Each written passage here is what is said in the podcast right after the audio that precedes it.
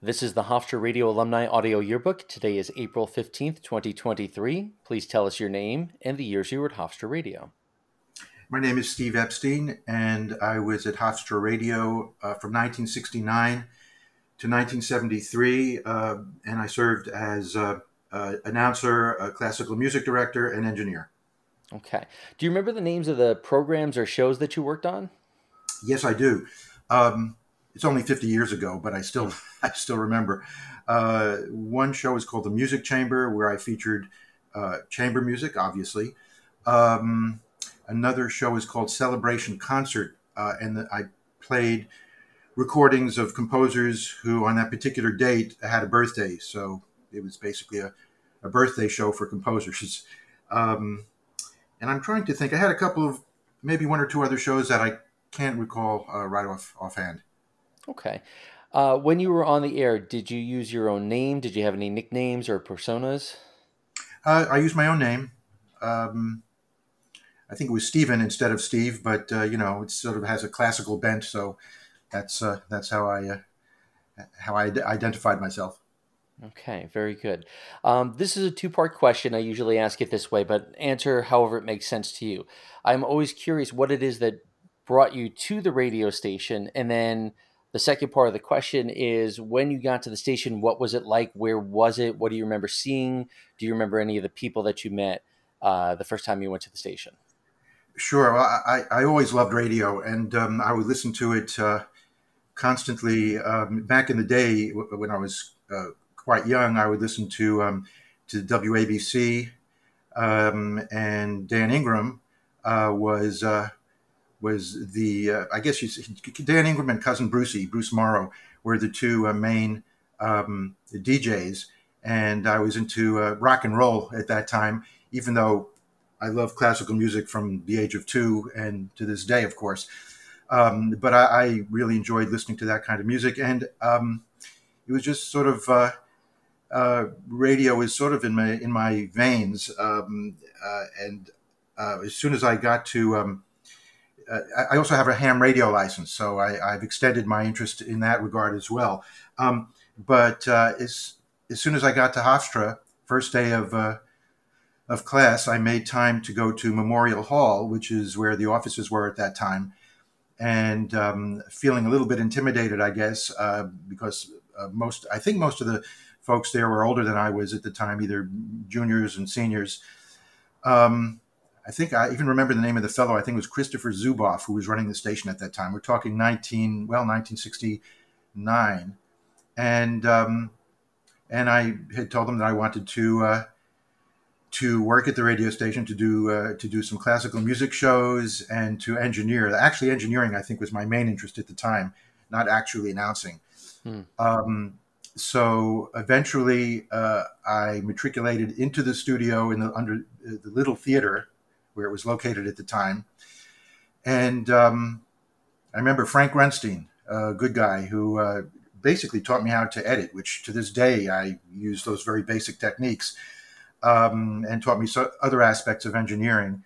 Um, was one of the first people I had met. I also met Mark Weiner and uh, some uh, contemporaries at the time uh, as well, uh, Kevin Riley, and um, who was a great announcer very bright guy, and we did some shows together.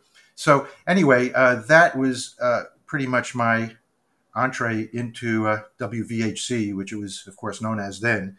Um, and uh, I remember seeing the classical record library that uh, was in a room off to the uh, just opposite Studio A.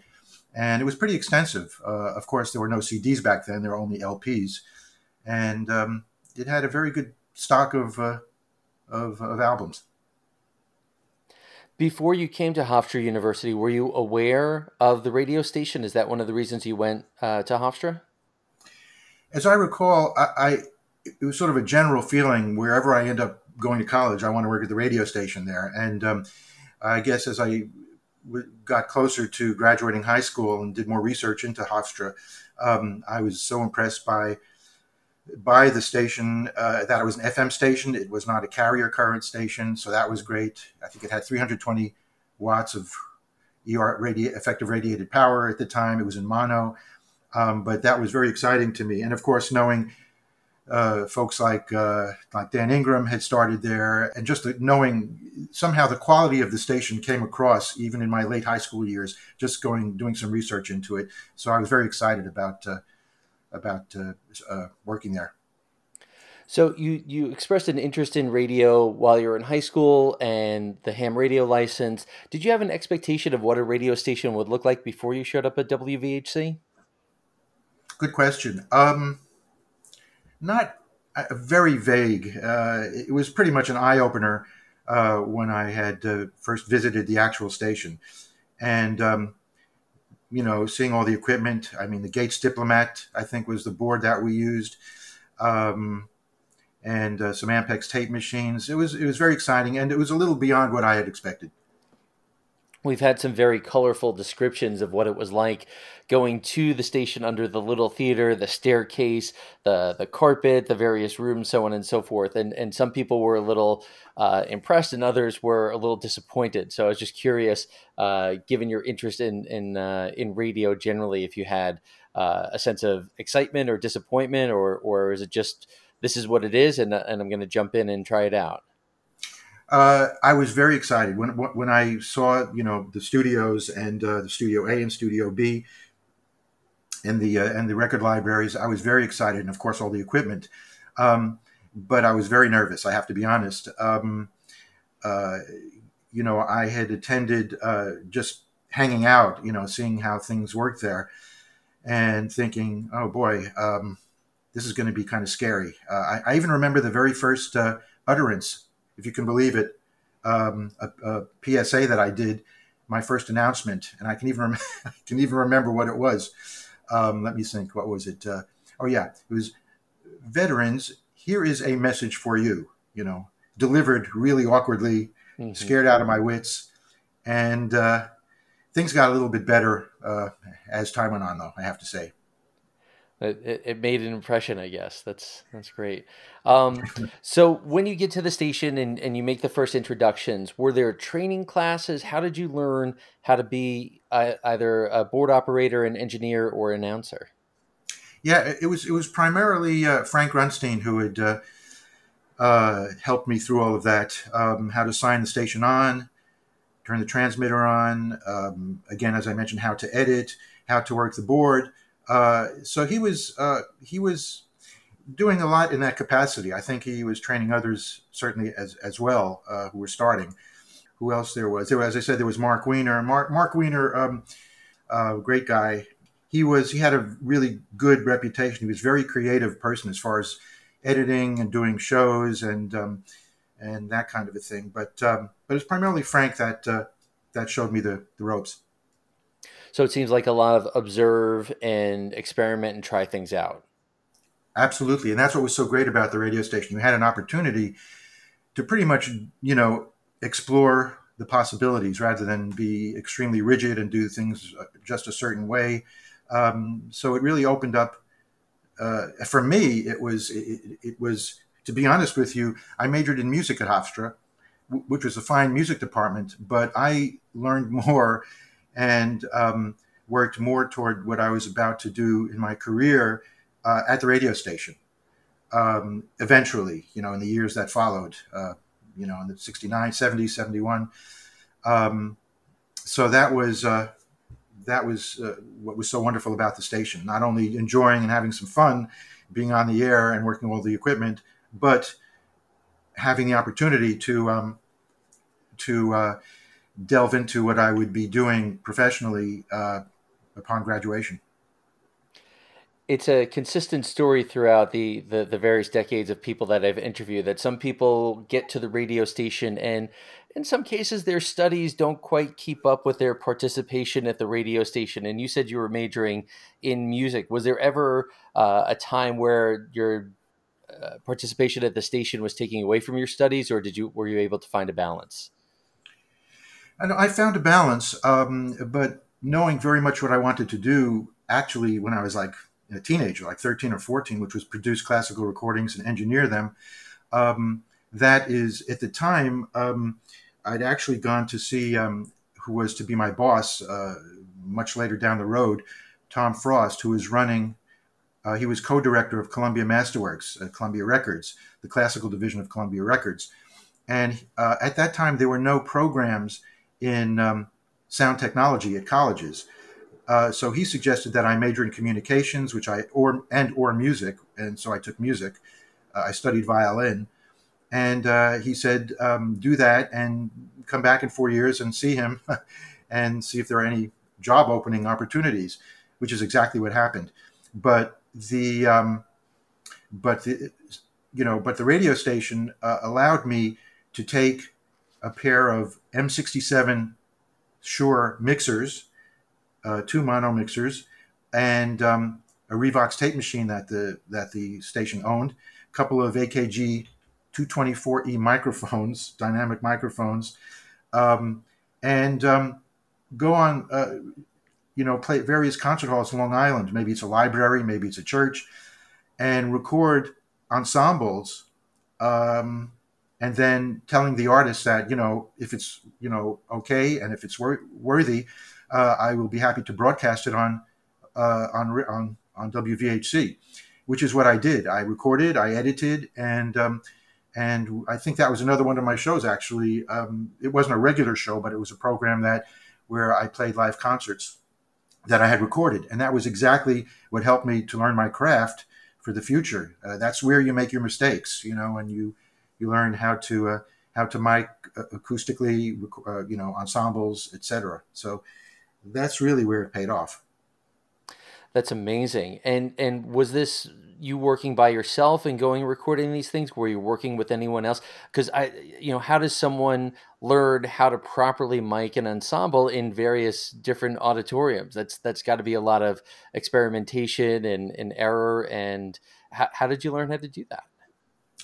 Well, um, I'm trying to remember. I mean, uh, I would say observing, but there wasn't that much as I can recall uh, live concert recording back then uh, uh, at the radio station um, or broadcasting. And um, so it was pretty much trial and error, although um, uh, I remember as a kid, you know, uh, creating a scrapbook which had pictures of, of uh, of microphone techniques of classical recordings that I uh-huh. got that I cut out from uh, from from hi-fi magazines, and I saw I had a good rough idea. And um, I have to say, some of those recordings that I had done initially were not very good. But uh, again, you know, you, you, as long as you have a basic idea and concept of what you're trying to achieve, and have an idea of the characteristics of the microphones, et cetera, and the acoustics, you can get a reasonably good recording. Um, toward the latter part of my tenure at, at, the station, I had worked with a fellow named Kev, Kevin Riley, who was a great, really great guy, who uh, who announced some of the programs that I produced or that we co-produced. And one of the highlights of my career at uh, WVHC was doing live, live, actual live concerts of the Huntington Symphony in Huntington, uh, where I engineered uh, and Kevin announced, and we were off to the side of the stage of where the orchestra was playing and I uh, I opened and closed his microphone for announcing, and of course set up um, set up microphones uh, prior to the you know prior to the concerts, obviously, um, and it was uh, we we were able to get a 15 kilohertz line back to the studio, so it was high fidelity, even though it was mono. Um, and those were some of the real the real highlights that uh, that I that I can recall. Uh, so, but um, primarily as an engineer, I pretty much uh, did that on my own. So I want to go back a little bit. It's not uh, every teenager that has the dream of being an engineer for classical musical recordings. Um, how did this come about? Was it was it just that you were exposed to a lot of classical music, or the technical side? What was it that drew you to that as a career? Uh, good question. Um, well, I guess at the age of two, I received a, a, a Columbia 10 inch, Columbia Masterwork 10 inch LP. Back then, they were making 10 inch, not 12 inch recordings. We're talking like 1953, I guess. And, um, and it was Mozart, Mozart piano concerto, and I just fell in love with it. And from then on, uh, I was hooked on classical music, it, it, just something very natural, which I, I, I you know, to this day, uh, is very important to me.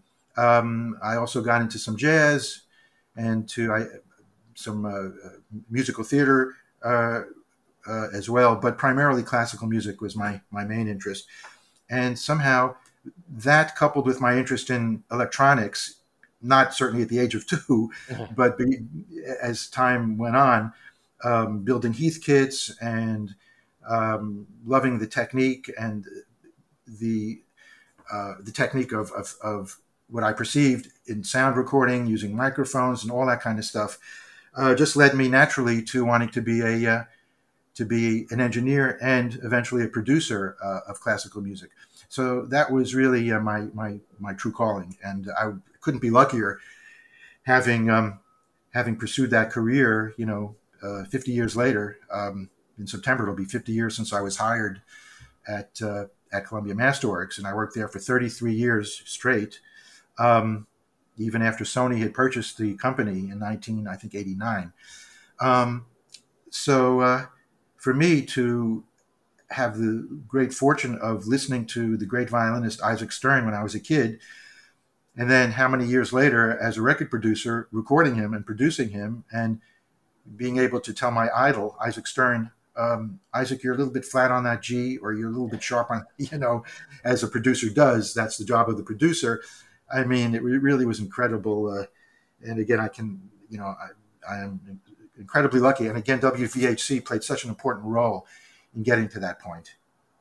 A lifelong passion, then, and it turns into Definitely. a lifelong career. That's fantastic. Definitely. So I want to go back to your time at WVHC, and you you get on the air the first time with your the veterans announcement, and you're you're learning from Frank and from Kev and from other people. Was there a point where you realized that you were good at this, that you felt comfortable behind that? Was there any one particular moment, or was just sort of a gradual uh, realization that you could do this? Well, I, I, I as soon as that that uh, on the air live uh, light goes on in the studio. it's it's it's very easy to clam up, and and I don't think I was ever that comfortable um, announcing. Um, uh, I think I was more comfortable engineering, um, but uh, I'm trying to remember.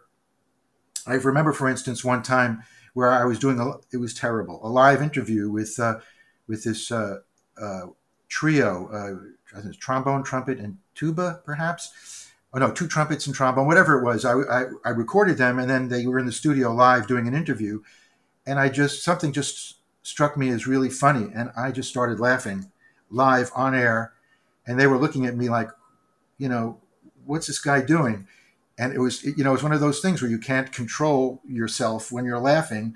It didn't last that long, but it was one of those things which, which I can remember to this day, which was incredibly uncomfortable um, and I felt very badly for those guys. But things sort of straightened out, and and we continued with, with the interview.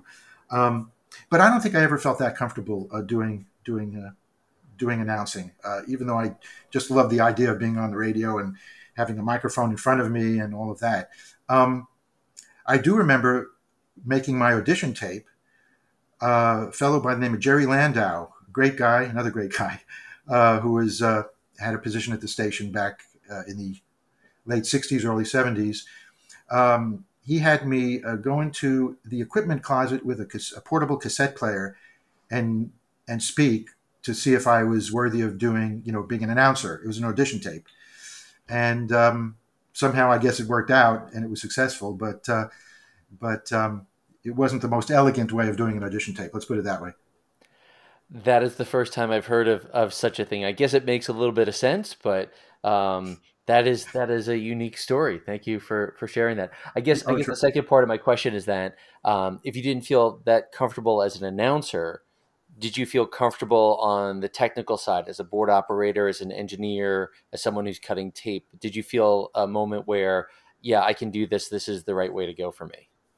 I think so. I mean, there was always, you know, I mean, nerves are, are, a good thing, you know, in that kind of a situation, you know, so you're always uh, up, up on your game. And, um, uh, but I, eventually I felt, um, I did some comboing and that was really nerve wracking, as you can imagine. Um, but that really honed and refined my uh, ability to do regular board engineering uh, with an announcer in the studio. So, so that was, that was great. Um, um, but uh, I just want to mention that the audition tape that I made in the equipment room was in just off to the side of the office in uh, Memorial Hall, and it was the most isolated room where I would be able, other than the studio, of course, to to do the, the audition tape. So that explains that. Yeah, yeah, that that that makes sense. But I, I I don't know if that increases the amount of nerves that I would have, or if it's or if it's a safe space and and oh I can I can just do the recording here. I don't know if that makes it better or worse. Not sure, but what, whatever it was, the outcome was was a success. So so uh, no no complaints. Um, but there, my time at VHC, there were I recall there were a couple of things. Um, one had to do with uh, we, we were able to get a woodwind quintet, a classical woodwind quintet, uh, which featured like an oboe, a bassoon, a French horn, a clarinet, um, flute, into the studio, into the small Studio A. Um, so what? And I wasn't engineering it; I was announcing it. It was on my show, and I wanted to present these these musicians uh, and to have them play in the studio. But it was such a dead studio. Well, in the rack in the uh, in the control room, we had a reverb unit. I think it was called a, a Fairchild Reverbertron. You know, a spring a spring operated a spring loaded unit, which was, you know, I mean prehistoric by today's standards, but it still gave the impression of some sort of reverb. So I said to the engineer, I can't remember who was engineering at the time. Um, I said, look, why don't we why don't we throw that on when the um, you know when the when the quintet plays, so it'll give a little sense of space, you know. So we did that, and the quintet played, and it really sounded pretty reverberant. I mean, overly reverberant. And they finished playing, and I forgot to cue the engineer to turn the reverbertron off. So I announced the outro of that, of that, um, of that, of what they had played, and my voice, I sounded like I was in a cathedral. Like uh, it was so inappropriate, and it sounded, it sounded really. So finally, he shut the, uh, he shut the, he switched it off but um, that wasn't supposed to happen. So that was kind of funny. Best intentions gone awry, I suppose. Totally, exactly right, exactly right. Um, and I'm trying to think of, oh yeah, the the last show that I done that I did before graduating, uh, called the Music Chamber, uh, which was a, as I mentioned, a chamber music program. Um, the intro was classical chamber music, and the outro was classical chamber music. I think it was a Schumann the end of uh, the third movement of Schumann piano quintet or fourth movement, whatever. So pretty serious stuff. And I what would do is fade it up underneath my um, underneath my outro of the preceding piece that I had played, and then saying, you know, good night, thanks for listening, whatever. And then the music would come up, and then it would go out. So the last show, I thought, what the heck? And I looked for the most uh, something which would be totally uh, inappropriate uh, as uh, outro music for a serious classical chamber music show. So I found this 1959 recording called "The Mummy," and um, here here it is. Actually, can I play just a moment of it? I this this is it.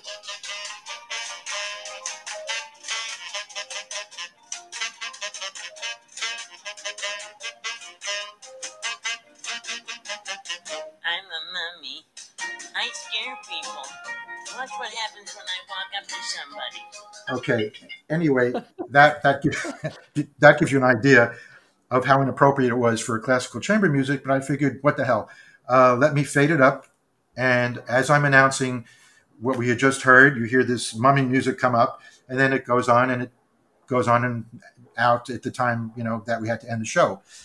So wouldn't you know that a minute later, after the show ended, the phone rings in the control room, and I get uh, I'm told it's for me. I'm saying, oh, that's interesting. Somebody's finally listening. And I speak to the person on the phone. He says, yeah, can you please tell me what that mummy song was at the end of your show? And uh, so it had nothing to do with the body of the work that I was trying to achieve right. doing a classical music show. The only call I think that I probably had gotten in four years was was the outro music for that program. So so be it. What can I tell you? Well, well, people were listening. They just were were trusting your expertise. Let's go with that. Thank you. That's the glass half full. Okay, I appreciate that. I thought you were going to say the phone call was from Jeff Krause and and you got chewed out for doing something inappropriate. you know that's that's very funny, but uh, he probably got a kick out of it, knowing Jeff. So I don't think that would have mattered. Uh, but um, there's one, one one nice memory I have with of Jeff um, was um, again, my last year, and I'm trying to remember the name of the lecture hall. It's across California Avenue, and it was newly built at the time, and it had reasonably good acoustics. Um, and so Kevin Riley and I decided to do a program of high school kids who were musicians playing pieces. And then Kevin, they would play a piece. We'd had an audience.